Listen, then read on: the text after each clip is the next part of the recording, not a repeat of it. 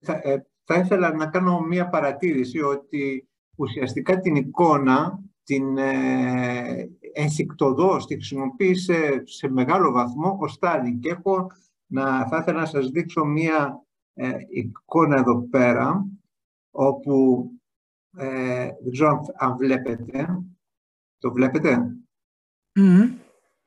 Όπου εδώ πέρα εξάλι, ε, εξαφάνισε ένα σύντροφό του γιατί πιστεύει ότι, και, και σωστά ότι η εικόνα ήταν πολύ σημαντική και πολύ δυνατή. Δεν ξέρω τι βλέπετε την εικόνα. Ε, δεν ξέρω... Ναι, ναι, τη αριστερά και δεξιά, ναι. ναι, ναι. Ε, είναι ο πρώτος ο οποίος χρησιμοποίησε ουσιαστικά την εικόνα σαν εργαλείο προπαγάνδας. Το ίδιο έκανε και με τον Τρότσκι και με πάρα πολλούς εχθρούς. Και με πάρα πολλούς, ναι, ναι. Όπως Ήταν... είπατε, τους εξαφάνιζε από τις εικόνες, από τις φωτογραφίες επίσημες.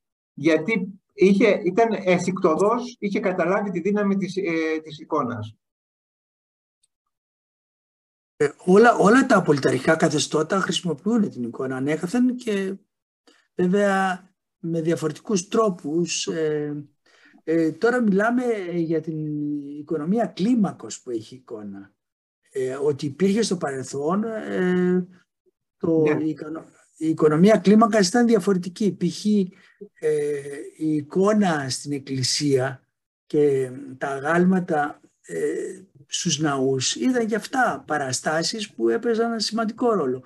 Δηλαδή η οικονομία της κλίμακας, η κλίμακα ήταν πολύ μικρή ε, πόσοι μπορούσαν να μπουν ε, στον Άγιο Πέτρο; Δηλαδή ο κόσμος ο οποίος μπορούσε να χρησιμοποιήσει, να συμμετέχει σε αυτό το, το διαμερισμό της εικόνας ήταν πολύ λίγος. Το πρόβλημα, το πρόβλημα της αλλαγής είναι ότι η εικόνα πλέον είναι εύκολη διαχειρίσιμη, κινείται γρήγορα, ε, δεν έχει κριτήρια ορίων, ε, μπορεί να ε, διακινείται με πολλές διαστάσεις, είναι μια άλλη αυτό κάνει, αλλάζει την εποχή, αυτό που λέμε και πολλές φορές η ποσότητα κάνει μια τελείως άλλη ποιότητα.